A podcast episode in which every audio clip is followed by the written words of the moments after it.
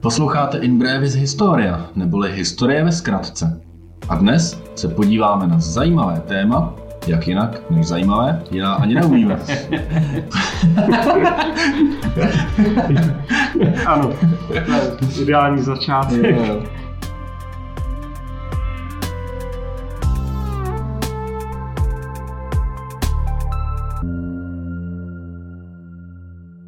A naše téma je polychromie, neboli barevné sochy antických římanů a řeků.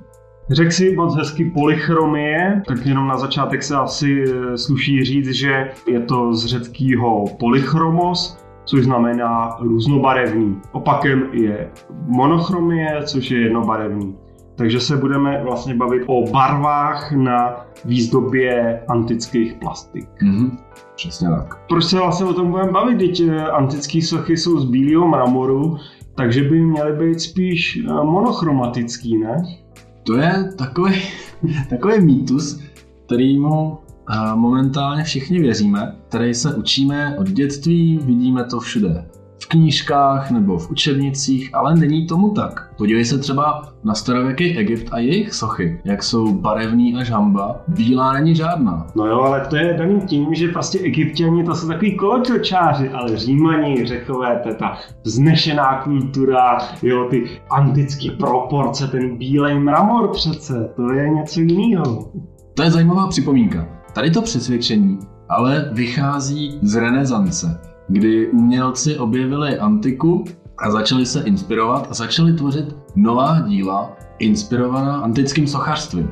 Jenomže, jak ty sochy vypadaly v renesanci? No, byly už tehdy několik stovek let starý a barvy byly vybledlý, takže už byly bílí. A proto si umělci v renesanci mysleli, že tak to má vypadat a snažili se proto napodobit to, co znali z jejich doby, tedy čistý bílej mramor. No a o čistém bílém mramoru tvrdili, že to je krásný materiál a že krása vychází právě z té čistoty, z té bělosti. To se zakořenilo, ujalo se to a od té doby si tak nějak všichni myslíme, že krásná antická socha má být bílá, že takto ty římani přesně zamýšleli. A já samozřejmě to vím, to byla spíš taková řečická otázka. Je potřeba si uvědomit, že antický umění, teďka samozřejmě teda se bavíme o řeckém a římském okruhu, by bylo divný, kdyby to byla takováhle výjimka, protože ty barevné sochy jako takový, nebo polychromie těch soch, najdete v podstatě ve všech velkých kulturách ať už v oblasti středozemního moře, jak už si třeba zmiňoval Egypt, ale i v jižní, východní Asii, v Japonsku, ve střední a jižní Americe, takže by bylo docela zvláštní, kdyby zrovna antika sochy nebarvila, zvlášť třeba ta římská, která vychází od Etrusků. Je známý, že eh, malovali ani ne tak sochy, ale vlastně jsou známí ty sarkofágy malovaný.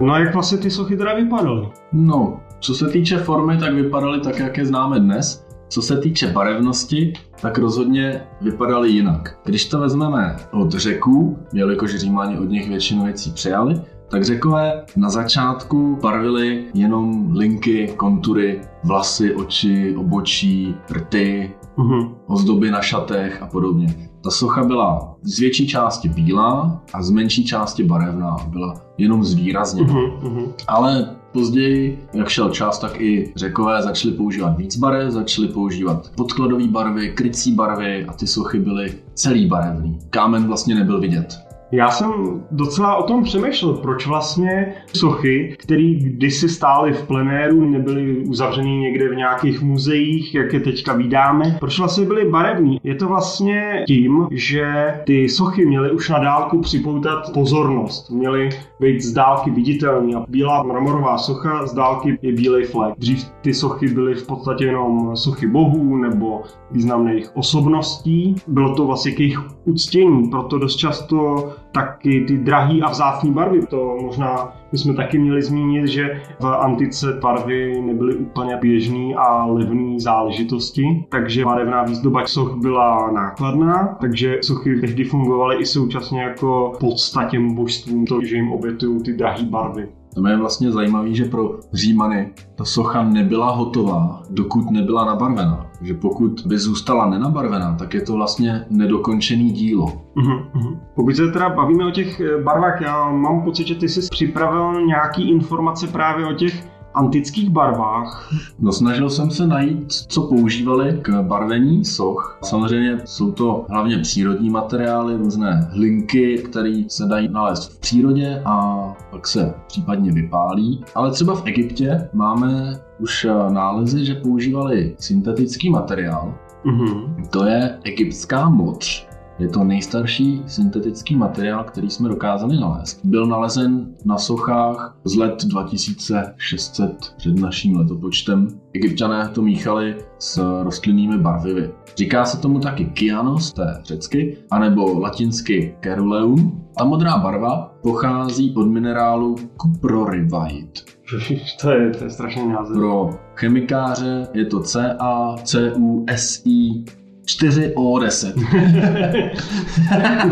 Příště si napíšeme písemku z chemie. Ale ty barvy samozřejmě nebylo to jediné, co používali, protože ta barva se musí s něčím smíchat, aby na té soše držela. Uh-huh. Tomu se používalo vápno, to bylo pojivo, a to se používalo už od starověku na nástěnný malby, používalo se to jako krycí barevná vrstva. Eventuálně se kombinoval vosk s pryskyřicemi a oleji. Mm-hmm. Zase, aby ta barva dobře přilnula na kámen a aby držela.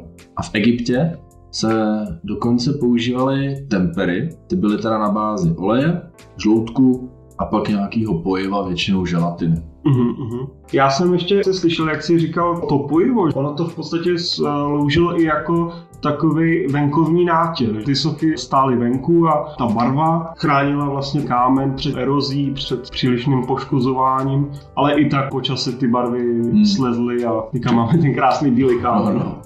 Řekové kvůli tomu, aby tu sochu nějakým způsobem ochránili, tak ji namáčeli nebo potírali horkým voskem. To mělo zakonzervovat kámen, aby byl chráněný před sluncem, větrem, deštěm. Jo, jo, jak si říkal, máme teď ten krásný bílý kámen. V 18. století otec historie umění Johann Joachim Finkelmann napsal ve své knize Čím bělejší tělo je, tím je socha krásnější. A přitom přehlížel očividný důkazy z vykopávek v Pompejích o tom, že sochy byly barevné. To je klasika, kdy opravdu většina lidí má tendenci některé ty důkazy upozadňovat, protože se jim do té teze úplně nehodí. Zajímavé, že to byl zrovna Němec, který takovouhle tezi řekl, protože o pár desítek let později, konkrétně v roce 2003, v Německu vznikla taková putovní výstava, která se jmenuje Malovaní bohové. V Němčině Bunte Getter die Farbigkeit Antiker Skulptur. Mm. Já? no a to je vlastně výstava, kdy oni vzali antické sochy, vytvořili sádrový odlitek, potom ty sochy nabarvili buď podle nálezů tak, jak na sochách nalezli původní pigment, anebo tak, jak si mysleli, že ty sochy zřejmě byly polychromatické chromovaný. Hmm. Je to vlastně putovní výstava, která obrazila západní Evropu, byla v Americe, teďka naposledy minulý rok eh, byla ve Frankfurtu hmm. a když si zadáte eh, malovaní bohové nebo Gods of Color, má to i stránky, tam uvidíte i fotky, opravdu to doporučuju vidět malovanou suchu Augusta, Cezara, skvělý kolotočáři, jako jo. My jsme ještě neřekli, jak si to představit, ono se to blbě vysvětluje v audio podcastu. To je nejlepší, jak když si to jako vygooglujete sami, ale co si jako představit pod malovanou sochou?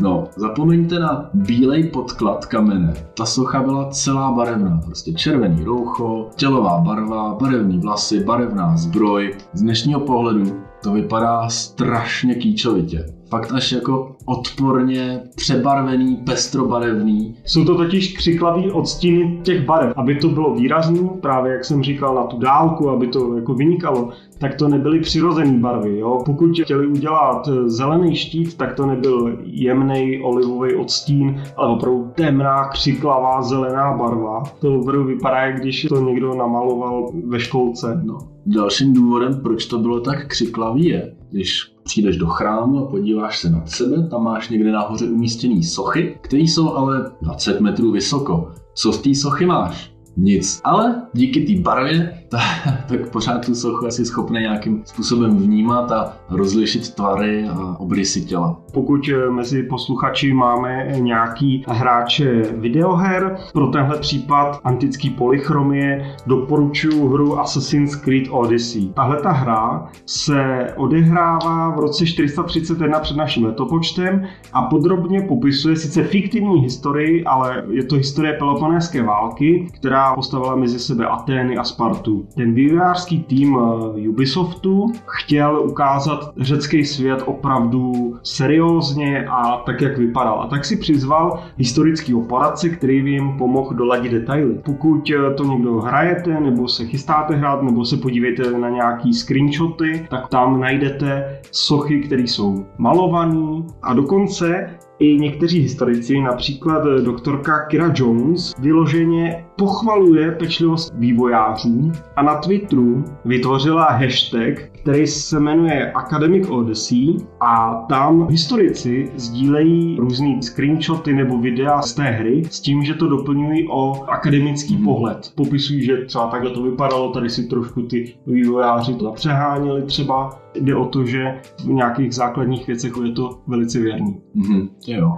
Super. No já si pamatuju, když jsem tehdy koukal na videa ze hry, tak jsem úplně jásal nad tím, že ty sochy jsou barevný a že to konečně zakomponovali do té hry a říkal jsem si, to je skvělá příležitost, jak tuhle tu vědomost rozšířit mezi masu lidí, tak aby se to stalo novou normou, nebo spíš starou normou, mm-hmm. což se třeba nepovedlo u filmu Jurský svět, kde bohužel autoři promarnili příležitost udělat dinosaury opeřený, ačkoliv v té době už se mhm. vědělo z poznatků, že měli peří. No, oni to tehdy argumentovali tím, že navazují na Jurský park, takže aby zachovali vizuální kontinuitu dinosaurů. No, každopádně to byla promarněná příležitost. Jasně. I u toho Ubisoftu, u té hry, to prošlo určitým vývojem, kdy předchozí hra, která se odehrávala v Egyptě, někdy za vlády Alexandra Makedonského nebo tak nějak, ale tam je důležité to, že tehdy už tam byly helenistické sochy v Egyptě, nejenom ty egyptský barevný, ale ještě tehdy tam právě se neodvážili mm-hmm. v mhm. tomhle díle té série a tam jsou pořád ještě sochy bílý Aha. nebo kamenný. Takže oni říkali, že už tehdy to zvažovali, ale tehdy ještě na to neměli dostatek odvahy, mm-hmm. takže to pak eh, zakomponovali až v tom dalším díle, mm-hmm. který se celý odehrává v podstatě v Řecku. To je dobře, ale že tu odvahu nakonec našli. Ne, Taková soukromá vsuvka, já kolikrát opravdu tu hru hrou, takže se procházím jenom po Aténách jako turista a žádný questy to neřeším a jenom si to prohlížím. Pokud jsme vás stále ještě nepřesvědčili o tom, že sochy byly barevné, mám tady takové dva příběhy a jeden citát. Začnu citátem, protože je krátký. řecké tragédii Helena od dramatika Euripida si slavná Trojanka stěžuje, že se stydí tak, že by si nejraději odstranila obličej, stejně jako se dá smazat barva ze sochy. Ah. To inspirovalo právě Vincenze Brinkmana k tomu, aby zahájil výzkum a následně uspořádal mm-hmm. výstavu Barevní bohové. Ano, ano. Mě občas fascinuje nějaký náznak, který staletí nikdo neřeší a vlastně nikdo tomu nepřikládá nějaký význam. Najednou přijde někdo a řekne si, a tohle je vlastně něco zajímavého, na něco to ukazuje. První z přesvědčovacích příběhů je z přelomu 18. a 19. století. V osmanské říši která tehdy pohltila i Řecko, sloužil Thomas Bruce, byl to vyslanec britské koruny, sedmý hrabě z Elginu. On dokázal přesvědčit sultána Sulimana III., aby mohl převíst sochy z aténské akropole do Londýna. Protože on byl hrabě z Elginu, tak se tomu říká elginské plastiky. Uh-huh. A, takže pokud to někdy budete v Londýně v muzeu hledat, elginské plastiky, originály z Aten. Ty sochy se angličanům zdály nehezký, protože jednak byly ty barvy vyblédlý, ale druhá to je z pentelského mramoru, který během času žloutne. Takže ty sochy byly takový ošuntělý a žlutý. Tak se je snažili vylepšit a povolali Michala Paradaje, hlavního vědce, který ty sochy čistil a umýval a nakonec je koupal v kyselině dusičný, aby z nich tu barvu prostě sedřel. On nemá co dělat prostě. Dokonce napsal, to je kouzelný citát, Průzkum soch byl pro mne zoufalou záležitostí. Přestal jsem doufat, že plastiky budou kdy moci být vystaveny v Britském muzeu s čistotou a bělostí, která jim kdysi náležela. Strašný. On považoval nános té barvy za nějaký vandalismus, že mm-hmm. v podstatě v průběhu věku někdo si nabarvil ty sochy, někdo. takže je znova očistí. No. Zajímavý. Naštěstí přišel Giovanni Veri, stážista v Britském muzeu, který se strojil nějaký infračervený přístroj a díky němu našel na sochách stopy po egyptský modři, o kterých jsme mluvili. To odstartovalo další výzkumy, takže se přišlo na to, že ty sochy byly barevné. No a ještě, že tak, že jo, ta egyptská modř je natolik stará, že to dalo důkaz toho, že původně už byly ty sochy mm-hmm. nabarvené, že to není pozdější nátěr. No. a co tam máš eh, druhýho? Ještě jsem trošku nalomený, ještě mi tam hoď ten druhý příběh. tak já ti tady dorazím druhým příběhem, který je opravdu kouzelný. To je příběh sochy Augusta z Prima Porty, která byla vytvořena zhruba v roce 20 před naším letopočtem, ale nalezena byla v roce 1863 ve vykopávkách ve vile Augustovy ženy Lívie. Ta socha tam původně nestála, byla tam převezená, stála na střeše chrámu. Už tehdy, když ji vykopali ze země, tak na ní byly patrní zbytky barev. Ta socha prostě viditelně byla barevná, ale zase během času ty barvy vybledly na vzduchu a na slunci a podobně. Ale v roce 2004 přišel opět Vincent Brinkman, sochu proskoumal a navrhnul, jak zhruba mohla vypadat. Takže pokud si vy googlíte socha Augusta z Prima Porty, uvidíte krásného barevného papouška. Abych nelhal, tak třeba ještě před pěti lety jsem vůbec netušil, že antické sochy by mohly být eh, barevný. A právě ta první socha, kterou jsem měl možnost vidět, je ten Augustus. Původně jsem totiž myslel, že je to jako vtip, Mm-hmm. Že někdo prostě řekl, hele, ty byly barevní a vypadaly takhle. Až, až posledně jsem opravdu zjistil, že to vtip nebyl. Mm. Já s chodou okolností jsem někdy před Vánoci listoval dětskou edicí řeckých bájí a legend. Otevřel jsem to na první stránce, byl tam obrázek, jak řekové nesou v podpaží kamennou suchu ta socha byla barevná. Tak jsem se hned podíval, v jakém roce to bylo vydaný ta knížka, bylo to v roce 2006. A já jsem v roce 2006 rozhodně nevěděl, že sochy byly barevné. Jasně, no. Až v 21. století se o tom začal uvažovat. Možná někdo s tím někdy přišel a většinou to byl okrajový názor. Dřív kromě historik, co si říkal, ty to nikdo moc neřešil. Je to vlastně celkem novinka. Aha. No a když už mluvíme o těch novinkách, i my máme novinku, to je takový pěkný oslý můstek. Řekneš nám o tom něco víc? Aha, my máme taky novinku, už jsme to avizovali několikrát v několika dílech a konečně jsme se k tomu dostali, nebo spíš dokopali jsme se k tomu to zrealizovat. to je nový formát podcastu. Takže kromě standardního dílu Historie Anteportas, krátkých dílů In Brevis Historia, budeme mít ještě třetí formát, který se jmenuje Lekcio Romana. Překladu římské čtení. A bude to naše vlastní povídka, kterou budeme tvořit tak. na pokračování. Ten koncept bude takový, že my se budeme v tom psaní střídat, každý napíšeme minimálně jednu stránku jako standardní rozsah a aby jsme si to udělali trošku těžší, tak na začátku jsme si stanovili pár parametrů, který budeme losovat, který nám určí třeba pohlaví hlavního hrdiny, jeho povolání, kdy se to bude odehrávat, kde se ta povídka bude odehrávat. To si teďka tady nalosujeme a pak vždycky před každým jedním novým dílem budeme losovat nějakou zajímavost, kterou ten člověk musí do toho zakomponovat. Přesně tak. Až to Jarda se píše, já to namluvím, až napíšu něco já, tak to zase přečte Jarda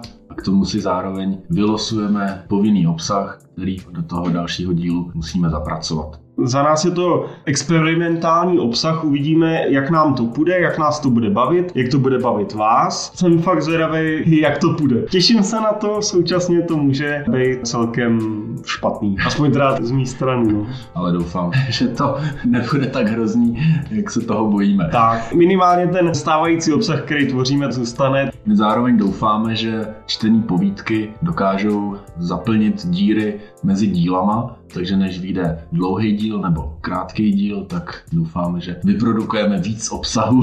Tak.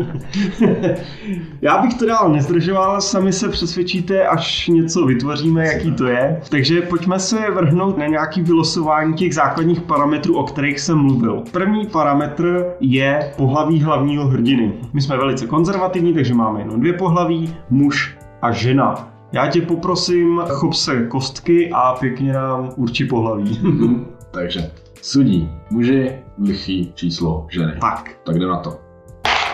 A je to velice jednoduchý, bude to lehčí pro nás psát, vylosovali jsme si muže. Takže máme chlapa a tomu musíme vylosovat nějaký povolání. Zase tě poprosím. Mm-hmm.